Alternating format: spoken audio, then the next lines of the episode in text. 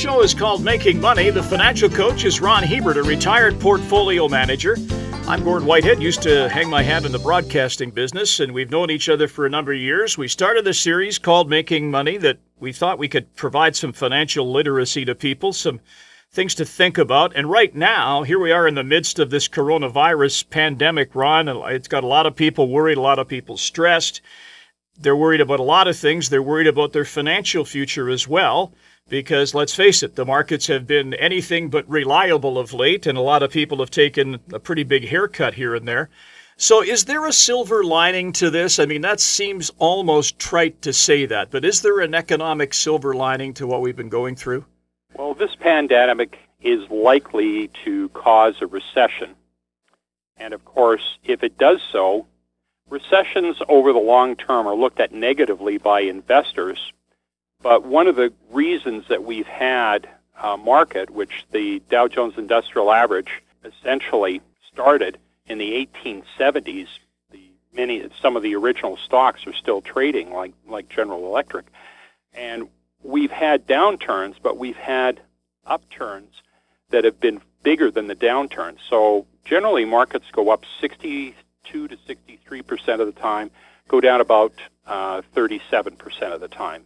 And the reason we've had the long ride upwards is because the excesses that bull markets create gets taken out or leveled in bad markets. All the debt that is out there that causes companies to be zombies, that is cleansed from the system. So it's it's almost like having a, a you know, when you go a couple of days and you just drink water to clean out your system. Recessions are very healthy for the economy because they clean out the recesses, or the excesses in the economy.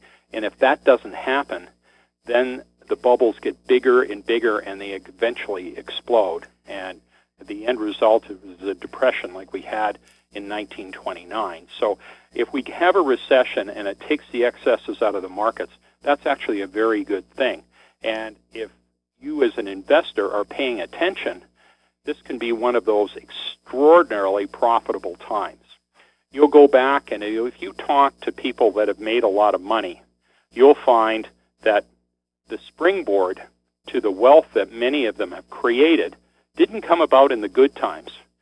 What they were able to do was they were able to buy companies, buy businesses, buy stocks that were extraordinarily undervalued and then they rode the next long bull market upwards. And so, as an investor, you have to be concerned about your portfolio going down, obviously. But you can't be so paralyzed with fear that you miss the tremendous opportunities that these recessions give you. They give you the opportunity to accumulate a lot of wealth if you're smart and you can position yourself to take advantage of it as it unfolds.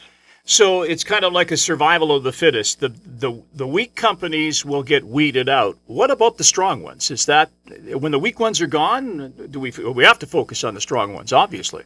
Yeah. When when weak companies are no longer in existence, a couple of things happen. Number one is competition is lessened. So the big companies have a little bit more room to adjust their prices, thus be more profitable. So over the long term, the strong companies that survive get more profitable, they make even more money, and of course that means that their share prices rebound back even more. And secondly, when weak companies are no longer in existence, there's more capital available for the strong ones. Uh, it's always a fight for capital. Capital is a limited resource, whether you're borrowing it, whether you're getting individuals to invest in your company. And when you've got the zombie companies out of the way, there is more capital left for the strong ones, and it just means they can grow that much more. So one of the things we talked about in our last episode was was the debt burden that a lot of companies have. Is is a recession an opportunity for them to get their balance sheets cleaned up a little bit? That is a very good point, Gord. And you'll notice that in a recession, you have all these extra things that companies have bought in the good times that sponsor racing teams, that build arenas, that uh, have, you know, hunting lodges for senior management, that have maybe four or five executive aircraft sitting on the runway. All this stuff tends to disappear. Everybody takes a pay cut, investors force management, banks force management to really focus on profitability. So a lot of the excesses get washed away. They get sold. Unprofitable parts of their business, which if you've got a business that's just sort of survived for 20 years and you've got other businesses which have done well, often management will hang on to these legacy businesses even though they're not making a lot of money, but they've been around for a long time. Whereas when things get tough, they'll get rid of these businesses so the company can focus on their core strengths. So it just gets everybody sharper focused. They reduce debt. And we're not talking just about companies. Look at consumers. 2007 to 2009, uh, I know that we talked during that time, and we were both battening downing the hatches, and our friends were too, weren't they? Absolutely, yeah. Well, you, you had no choice, really. You, you wanted to hang on to what you had. You tried to protect it, right? Exactly. So you want to make sure that in a recession, if you look at the strong companies, they get hit very hard because, as we talked about on the last show, often when margin calls are made, and companies, investment companies, have to sell their shares, the good stuff goes down with the bad stuff. But it's the good stuff that bounces back. It's those companies that have their debt under control or are able to get their debt under control. They're the ones that get rid of the inefficiencies and they come back even stronger after the recession. And those are the ones you want to focus on owning. So these are the ones a great opportunity to look at companies that that have come down and, and, and buy them at realistic prices. You know, and there's, if you look at the market, I could come out with a couple hundred quality names right now.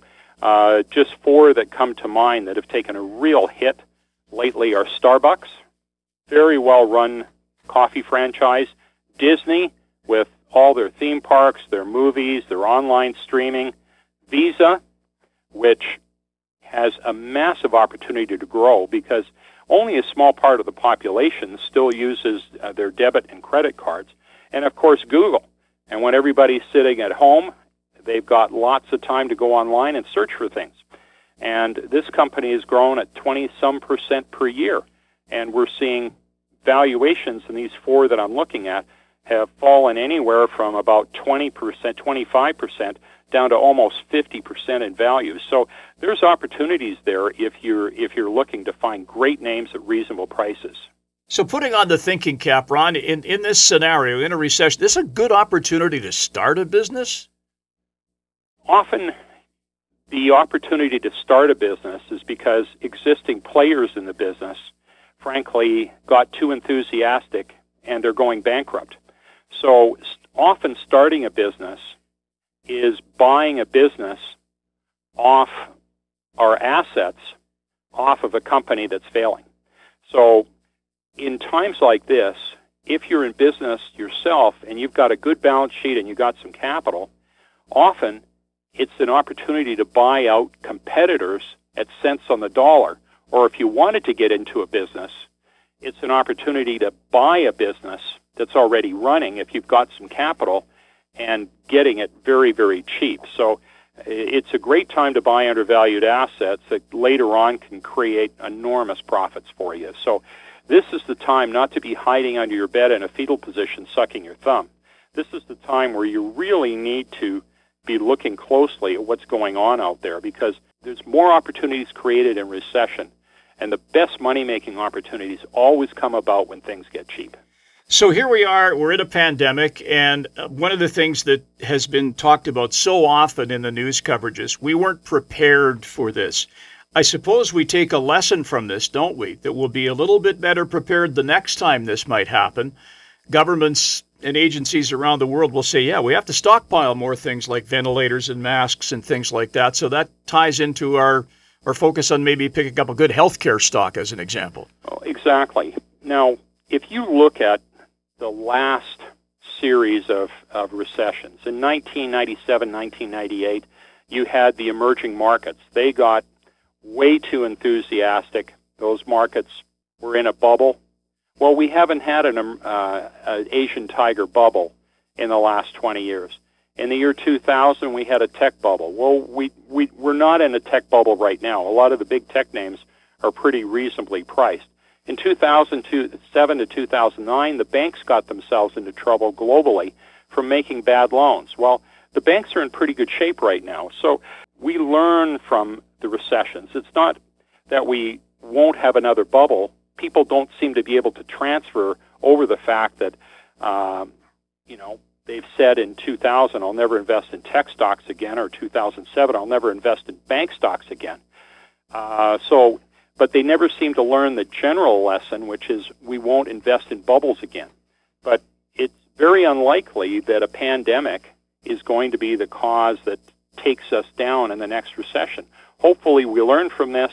We learn how to uh, quarantine people. We have the masks. We have the ventilators. We have all the equipment we need in reserve so that if it happens, we can mobilize this stuff very quickly and stomp it out before it spreads globally. So I guess one of the things that happens too, and we, have talked a lot about this in the past couple of episodes, is values get reset during a recession, and they maybe they get more realistic. Yeah, in it, when markets are good, everybody thinks that they will. We're on a never endum, as I call it, and so you get the aggressive guys, the day traders. They get aggressive. They feel that, especially this particular bull market, has run for 11 years. So many of the aggressive young people were in high school when when the last recession was on, so they have absolutely no memory of it. But if you've an old codger like me and have gone through lots of recessions, you're a lot more cautious when things get to be overvalued. So you can actually look at uh, recessions like the safety valve on a boiler or a pressure vessel. When the pressure builds up too much, the the safety valve releases and, and lets some of the pressure and the steam off, and that brings things back down to reasonable valuations again. And it, it also helps eliminate the greedy and the overly aggressive. So those people that think that there's never an end to this market, that you just keep on borrowing and buying no matter what the price, they get washed away. And for the rest of us, it's good because all of a sudden there's real bargains to be had out there. So for the sane investor, this is a great time. Okay, here's a loaded question. Is this thing, this scenario that we're in now, is this going to force governments to think a little more carefully and make better choices, do you think? Probably not at the moment. But if this carries on for a while, governments are going to come to the point where they'll begin to realize that they don't have the resources to bail out everybody. They don't have the tax revenue. They don't have the borrowing power. And one thing that has been completely left out of the uh, calculations is what happens if interest rates start going up. Most governments have been borrowing short term where the interest rates are the lowest, and so they've been borrowing at half a percent or 1%, or in Europe, they're borrowing at negative rates. What happens if inflation comes back? And I'm not talking about rates going back to the eight, 1980 levels where they were 15 to 20 percent. Yeah, but even if they go to six or seven percent. Yeah, what will happen, Gord, when rates go to six or seven percent and financing costs for government go up six times. Will they be able to afford that? Uh, that's a that's a real scary scenario right there. but eventually, governments are going to have to realize that you can't spend beyond your means forever. I mean, you look at uh, Alberta, and of course, there's a lot of political issues about Ralph Klein or in in the UK with Maggie Thatcher, but those leaders were simply a reflection of reality. Uh, we were spending way beyond our means. The UK was spending way beyond their means. And uh, they elected someone into power that cleaned it up. And eventually that'll happen here too, because you just you can't go on like this forever. So eventually governments are going to start making smarter choices as well. So do recessions make us better investors then? Yeah, because typically what happens is that great investors have all learned their craft in bear markets. Bull markets teach you to be aggressive bear markets really teach you to be smart because you have to know the difference between overvaluation and undervaluation. And if you don't understand when something is worthwhile owning or it's too expensive and the price you're paying will never justify be justified by the underlying fundamentals, Uh, those are important lessons to learn if you're going to stay in this game for longer than one bull market. So if you survive four or five bull markets and bear markets, you understand that you don't overpay for things because in the long run it kills you. And I guess the final question I want to pose to you here, Ron, is is you've seen a lot. it's kind of like the farmers, you know, insurance commercials on TV. We we've done a lot because we've we've seen a lot because we've done a lot and all that kind of stuff. You've been through this before. Can, I, I'm not looking for you to give assurance to people that things are going to get better, but there is a strategy to be employed here, and and not let the fear overtake you. Correct? Yes. Now, I remember a guy that used to. Uh, uh, come to me, and uh, he was a very, very aggressive stock trader, Gordon. And he would say that he was also a very religious guy. And he said, you know, before I'm, I trade every day, I get down on my knees and ask for inspiration to look at make the right choices. And I looked at his portfolio, and it was all crap. It was all stuff that traded under a dollar. And of course, within six months, we went into recession. And virtually 90% of the things he owned weren't even trading anymore. They went bankrupt. And so I looked at them and said, you know, if I had a portfolio like yours, I would be down on my knees praying every day too. and uh, so if if you've got a lot of crap in your portfolio, you should be afraid. You should be very afraid. And this and, is a time, as we've said, is is to clear a lot of that stuff out. If you've got stuff that you're not happy with, you don't want to panic sell. But it's if it's not going to get any better, now's a good time. Get something out of it, maybe. Yeah, you know, don't sit there with the with the you got a company that is barely going to survive. Don't think it's going to get any better. We all have things in our portfolio that we just know intuitively. It is not going to get better for these guys. Get rid of that stuff. Build a little bit of cash then sit back and wait for your opportunities. The most important thing to have in bear markets is patience. Uh, don't let fear and greed push you into buying too soon, selling too late. You just have to sit there and weigh these things out. And of course, if you haven't listened, go back two episodes because I have we've laid out a plan A and a plan B for dealing with this uh, pandemic on if it's a short pandemic, here's how you invest. If it's a long, drawn out one that is really going to hurt the economy for years to come, sort of a worst case scenario, here's how you should look at investing. So you got to have a plan going into these things. So sit down, figure out someone that you can follow and you like their advice, and build yourself a plan, and then just be patient and wait to see how it plays out. And a reminder, you can go back, as Ron alluded to uh, earlier. You know, we've got almost a year and a half worth of episodes of making money, and we've covered such a broad spectrum of investment strategies and different things about the investment world if you're a neophyte, if you're even if you're a sophisticated investor, maybe we got a little nugget there that you haven't paid attention to. We got a lot of time on our hands right now. People are in self isolation. Go back and listen to some of those episodes. They're all archived at our website, letsmakemoney.ca. And remember, Ron runs his daily money minutes twice daily on CFCW radio in the Edmonton area. Uh, just after the 8 o'clock and 5 o'clock news, is that correct? After the 8 o'clock and 5 o'clock news, and then at the end of the week, uh, we take all those edited shows and uh, we upload them to our account. So there's uh, short minitorials if uh, you only have a brief amount of time. And if you've got a little bit more time to dig into the meatier part of the subject, you'll find that many of the money minutes that we do, the podcasts we do, are just big expansions of a topic that we just cover cursorily in the in the money in the making money shows but on the podcast, there, get a chance to flesh it out a little bit. We get a chance to really flesh it out. So there you go. You can check us out, letsmakemoney.ca. You can uh, also visit cfcw.com to access the show. And a reminder that if you have a question, you can reach us through email at either one of those sites, and we will uh, try to deal with your question in upcoming episodes.